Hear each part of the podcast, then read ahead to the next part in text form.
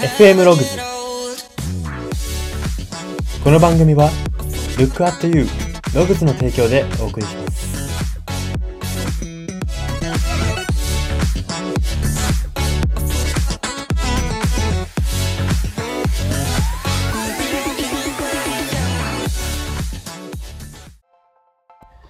どうも。最近柚子胡椒にハマっている人材エージェント Y です。この番組は生きる自己啓発書と呼ばれる Y があなたの人生観、キャリア観にささやかな変化を日々与えていこうという番組です。これは取り入れたいと思うものがあったら取り入れる、そんな感覚で聞いていただければと思います。さて、今回は名言考察のコーナーです。今回特集するのが、今や日本を代表するサッカー選手、またはビジネスマンとして名を馳せました、本田圭佑さんの言葉です。その言葉というのが、挫折は過程。最後に成功すれば挫折は過程に変わるという言葉です。まあ、この本田圭佑さん、最近でもこうコロナとかに関していろいろ SNS で発信をしていたり、まあ、皆さんもご存知の方多いかなと思います。まあ、人によっては、圭佑本田として、圭佑本田っていう呼び名でこう認識している方も多いかなというふうに思うんですけれども、まあ、この本田圭佑さんざっくり説明しますと、まあ、J リーグでサッカー選手をスタートさせた後、世界で活躍して、世界的ビッグクラブであるイタリアの AC ミランに入団した際には、エースナンバー10を自ら希望してつけたということが知られている。まあ、ビッグマウスとかでも知られている。そんな方ですね。ワールドカップ、ワールドカップ前の会見で目標を聞かれた時には、優勝、誰が何と言おうと優勝とあのー、なんていうんですか、断言してみせる。そんなハートの強さも持ち合わせている彼なんですけれども、まあ、彼のその挫折は過程と、最後に成功すれば挫折は過程に変わるんだという言葉について今回深掘りしていこうと思います。はい。では、ここから読み取れるメッセージが大きく3つあります。1つ目です。成功とは何かと定義できている人ほど挫折の痛みを感じにくいということです。この言葉に、この言葉にもあるように、最後に成功すれば挫折は過程に変わるっていう、この成功って言葉があるじゃないですか。これが自分にとっては何なのかっていうところがいかに定義できてるかが挫折の痛みを痛みとしない、または感じにくいとさせる重要なポイントなわけですね。この成功に明確なピンをがっちりと立てられている人、打ち込めている人っていうのは挫折を道のりの中に転がっている石ころぐらいにしか捉えてないわけですよ。山の頂上、山の頂上が成功だとしたときに、じゃあその本田さんで言ったら自分の成功はワールドカップで優勝することだなっていうピンを立てるわけじゃないですか。で、ワールドカップで優勝するっていう山を登るにあたって、挫折とか批判とかっていうのはそこら辺の石ころなんですね。こう足元を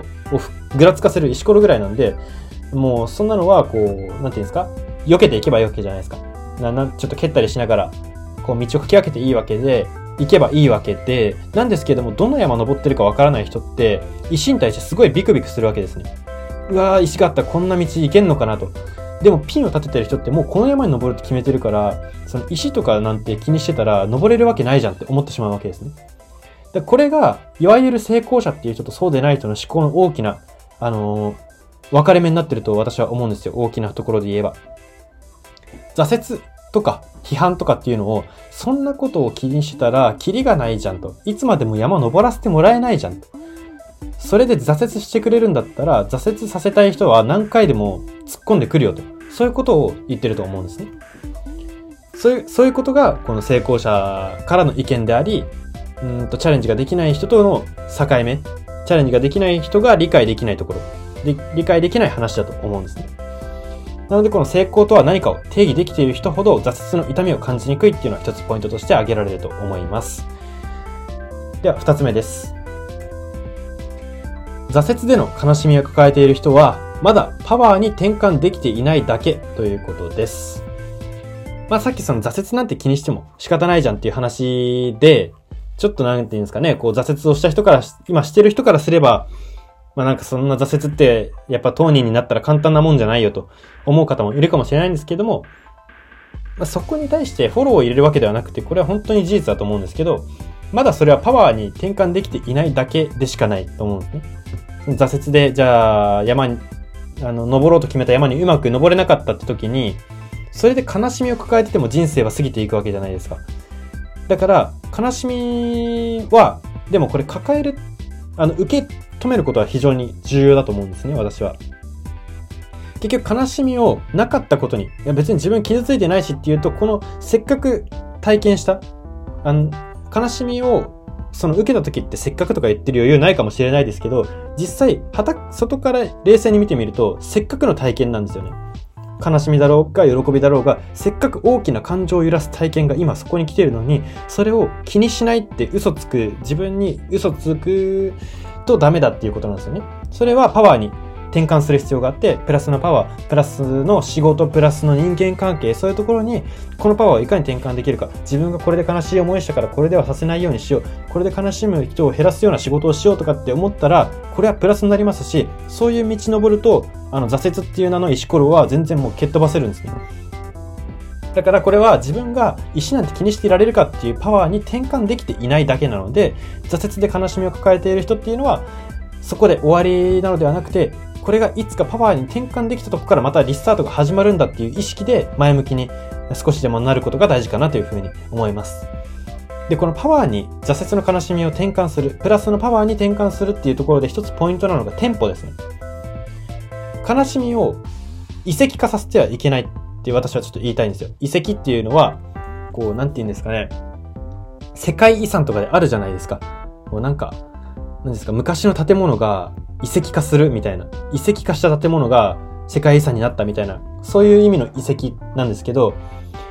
結局悲しみを抱え込んだまま、その放置しておく。まあ、抱えるというか受け止めることが大事っていうのは言ったんですけど、受け止めたまま放置しておく。このパワーをそのまま受け止め続けていると、遺跡化していくんですね、体の中で。体の中で遺跡化していくとどういうことになるかっていうと、行動するたびにその遺跡が邪魔をしてくるんですよ。なんで、もう本当にこのテンポが大事。移籍化させる前にこれを誰か、誰かというか、前向きなことに受け渡していく。前向きなパワーにその負の、負のパワーと言ったらあれですけども、その悲しみ、抱えた悲しみを受け渡していく。そのパワーを渡していく、注いでいくっていうことが大事だということが言えると思います。でも、まあそのテンポよく転換するって言っても簡単に成功への道のりに自分が描く成功の道のり転換できるとも限らないじゃないかという意見もあるかもしれないんですけれども、そういう時は目の前にある、もう家事とかでいいんですね。あの今日はちょっと料理やってみようかなとか、掃除してみようかなとか、あじゃあ例えば家族にありがとうって言ってみようかなとか、そういうとこにパワーを注ぐなどでいいんですよ。いつもやらないことにやってみる。大事なのは、その遺跡化をさせないことなので、結局自分が動いてると。何か、この悲しみを、じゃあ例えば、例えば人間関係、じゃあ、姉と喧嘩して悲しかったから妹に優しくしよう。これはもう完全にパワーをあの動かせてるわけじゃないですか、悲しみを。なんで、似たようなことでいいので、自分が悲しみを抱えた、それを解消するには、自分がその悲しみを人にさせないとか、同じ悲しみをする人を守るっていうところが一番手っ取り早いんですね。で、その中でも目の前にある、もう家にいれば家事とか、まあ、コミュニケーションとかでいいので、とりあえずパワーを動かすぞと。ここで移籍化させないぞと、移籍化させてやるものかって思うことが大事だというふうに思います。この移籍化させないっていうのを、稀にこう人に任せている人はいるんですけれども、まあ、移籍化させないって結構自分のありきなので、結局自分が移籍化させないって決めないと始まらないので、それはあんまり効果的ではないかなというふうに思います。で最後、3点目です。成功をした時にどうこの挫折を語ってやろうかと考えると気持ちがポジティブになるということです。まあこれは、あの、なんていうんですかね、思考法の話ですね。成功した時にどう挫折を語ってやろうかって考えると、この挫折に対して、こう、ある種自分に酔えるんですね。自分に酔う力に似ていて、挫折するときに大事なのって自分に酔いしれる力なんですよ。ネガティブなんてもう勝手になってくれるので体は。勝手になってしまうんで、自分に酔って、うわーこれドラマだなと。この挫折絶対本になるじゃん。本でめちゃくちゃ絵になって、読者泣かせるかもしんないなとか、それぐらいでいいんですよ。あの、本当に成功者、成功者っていうのは難しいですけど、まあ今こう、うまく自分の仕事が回ってる人とかと、こうお話ししたりお話を聞いたりするときにやっぱ多いのが、自分のなんかこうヒーローインタビューをイメージして頑張ってたとか、こう辛い時期、積み重ねの時期、えー、下積みの時期に自分は将来ヒーローインタビューに出たらどういうことを語ってやろうかとか、自伝を出したらどういうことを語ってやろうかっていうふうに考えてたっていう人が意外と多いんですよ、これが。で、なんで、これがさらにですね、どんな場所で誰に向かって、どんな口ぶりで語っているかまで描けたらもう最高だなっていうふうに思いますし、あの、挫折を楽しむ。その挫折をしないっていうのが難しいので、挫折をしないっていう意識が一番挫折を生みやすいので、もう本当にその挫折をしたとしてどこでどう語ってやろうかっていう、その挫折のはけ口みたいなの、将来的なはけ口みたいなのを持っておくことが、イメージしておくことが、そこで自分に酔うことが気持ちをポジティブにする、チャレンジ精神を失わないで生き続けるために必要な意識かなというふうに言えると思います。はい。そんな感じで読み取れるメッセージはここまでにして、ここからは人生観、キャリア観に転用するとどういうことが言えるのか、その考え方のポイントを大きく3つご紹介していきたいと思います。1つ目です。成功には期限を決めすぎないことがその物事に熱狂するコツだということです。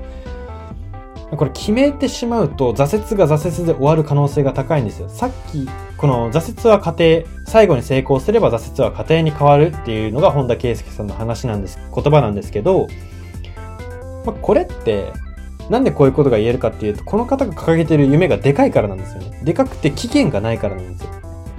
まあ、なんとなく自分がその、例えばワールドカップ優勝で言ったら、現役までって言ったら、だいたい30、30から40歳かなと。そういう目分量的なところはできますけれども、具体的に何月まで、何年何月までとかって言ってないわけじゃないですか。だから成功には期限を決めすぎないことが大事なんですよ。あのー、成功すれば挫折は家庭に変わるって言ってますけども、ここで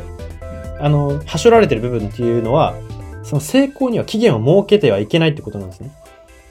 決めると、だって挫折が挫折、それが挫折かどうかっていうのが明確に示されてしまうわけじゃないですか。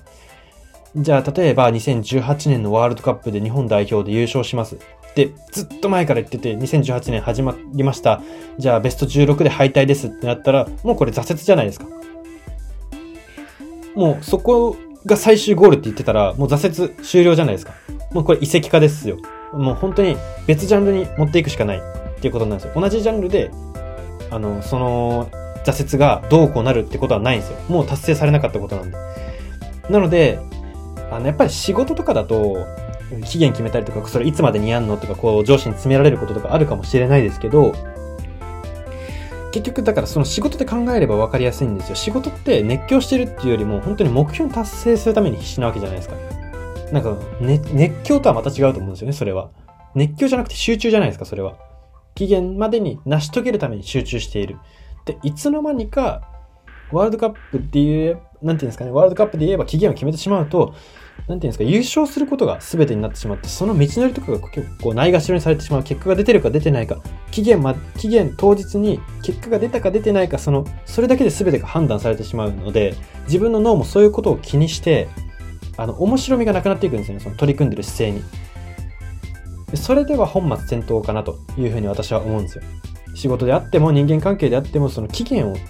決めすぎない、そのゴールに対して期限を決め、ゴールの期限を決めすぎないことが、より、こう、なんていうんですかね、わかりやすく言うと、道草を食うことが大事ってことですね。絶対、その、ストレートに進める、ストレートに進めるわけがないですし、もし進めたとしたのであれば、相当に、こうなんて言うんですか、平坦な道というか、あんまりそれこそさっきの例えで戻ると、自助伝に何にも語れないような道のりになると思うんですね。道草があるからドラマになるのであって、道草があるからヒーローインタビューがあるのであって、道草があるから自助伝が面白くなる。そういうことなんですね。なので、成功にはゴールを決めすぎない、期限を決めすぎないっていうのが一つ、この挫折をプラスパワーに変えていくテンポよく変えていくために必要な意識だなというふうに言えると思います。では二つ目です。うまくいかなかった時のことを記録しておくことは、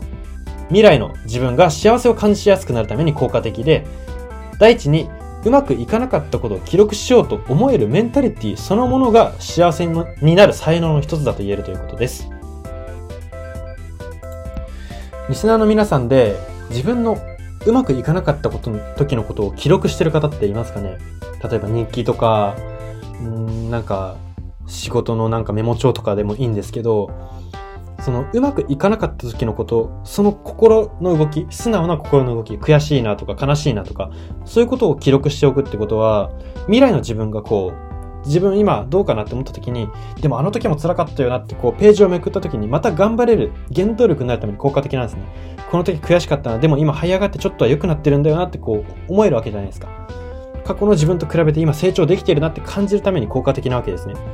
あの過去の、過去のハッピーでハッピーでたまらないものって未来の自分からしたら辛いこともあるんですよ。まあこれも大事です。ハッピーに生きることは大事ですし、前向きな言葉に変えることは大事なんですけども、やっぱり自分が大変だなってまた未来で思った時に振り返るのは、やっぱ過去の大変だった話なので、その、やっぱり自分が今うまくいかなかったこととか、うまくいくことも書くことも大事ですが、たまにはこう自分がうまくいかなかった時、悩んだこととかをそのまんま書いておくってことは、あの、未来の自分が幸せになるためには効果的だなっていうふうに思いますし、このさっき言ったように、第一にうまくいかなかったことを記録しようと思えるメンタリティがもう才能ですよね。うまくいかなかったことを記録するって相当ハートが強いというか、将来絶対やってやるからのっていう気持ちがないとなかなか書けないことだと思うんですね。自分が今、今ライブで悲しい、残念、悔しいってなっている状態でそれを書けるっていうのは、なかなかその将来を信じてないと。自分は幸せになるぞと覚悟がないとできないことだと思うので、まあそういう習慣がまあすでにある人は、その習慣を大切にしてほしいなと。自分の一つの才能として大切にしてほしいなというふうに思います。では最後3点目です。うまくいってる人には、大抵熱く語れる挫折談があるということ。また、熱く語れるということは、挫折したその時に心に刻めていた人だということです。うまくいってる人って自分の挫折談語る、なんかこう、なんていうんですかね、取り留めのない、もう本当に流れるように言葉が出てくる挫折談が大体あるんですよね。一つか二つは必ず少なくてもあるんですよ。で、この、だから、このさっきも言いましたけども、その語れる、しかもその語れるっていうのは、挫折したその時にちゃんと心に刻めていた人なんですね。挫折は、まあ、その、しない人はいないと思うんですよ、私は。人生でしない人はいないと思っていて、でもしない人はいないはずなのに挫折談が熱く語れる人って少ないんですよ。それは挫折をしてないふりをしてるから。自分に対して挫折してないよなってこう嘘をつかせてるわけですね。ここで嘘をつかないで辛かったよ。あの時辛くて痛かったよ。苦しかったよっていうことをちゃんと心に刻めていた。でも頑張れたっていうその、その落差がちゃんと自分の心の中で分かっているから。嘘偽りのないその姿が分かっているから熱く語れるということなんですね。なので、この挫折談があるというより、挫折談があることも大事なんですが、もっと言うと、それを心に刻めているということが一番大事なところで根本かなというふうに言えると思います。はい。そんな感じで今回は以上になります。今回は名言考察のコーナーで、日本代表、日本を代表するサッカー選手である本田圭佑さんの挫折は家庭、最後に成功すれば挫折は家庭に変わるという言葉を特集しました。FM ログズ、今回は以上になります。いかがだったでしょうか？まあ、本田さんは結構 SNS とかも、あの、活発ですし、まあ何ですかね、いろいろ、いろんな仕事にも手出してて、こう、サッカーに集中しろなんて言われて、こう批判されることも多いんですけれども、それでもめげずにチャレンジをし続ける。その姿勢っていうのは本当にだんだん今、国民の心を打ち始めてるなっていうふうに思いますし、国民の手のひらがだんだん大きく返、あの、返されてきてるなっていうふうに私は感じています。はい。この方本当に苦労家でして、あのサッカー選手としてもビッグクラブに行ったっていう。で、日本を代表するサッカー選手って私は紹介してますけど、まずこの方は、あのユースって言って、ガンバ大阪っていう大阪のクラブのユースだったんですね。その下部組織に所属していたんですけれども、中学まで所属していて、高校で上げてもらえなかったんです。上手くなかったから。足も遅くて上手くなかったから上げてもらえなかったんです。でもそれが悔しいって言って、サッカー名門校の石川県の星稜高校に行って、結果的にプロになってるわけですね。で、見返してるわけですよ。もう、ガンバ大阪どころかもう国内を飛び越えて、イタリアのビッグクラブ AC ミラン、イタリアどころか世界のビッグクラブですね。AC ミランまで行って、エースナンバー10を希望して実際につけてるわけですね。だから、そういうストーリーも知るとより、この挫折は過程っていう言葉を彼が発する意味っていうのがわかるのかなっていうふうに思います。はい。そんな感じで今回は終わりにしたいと思います。ここまでのお相手は、Y でした。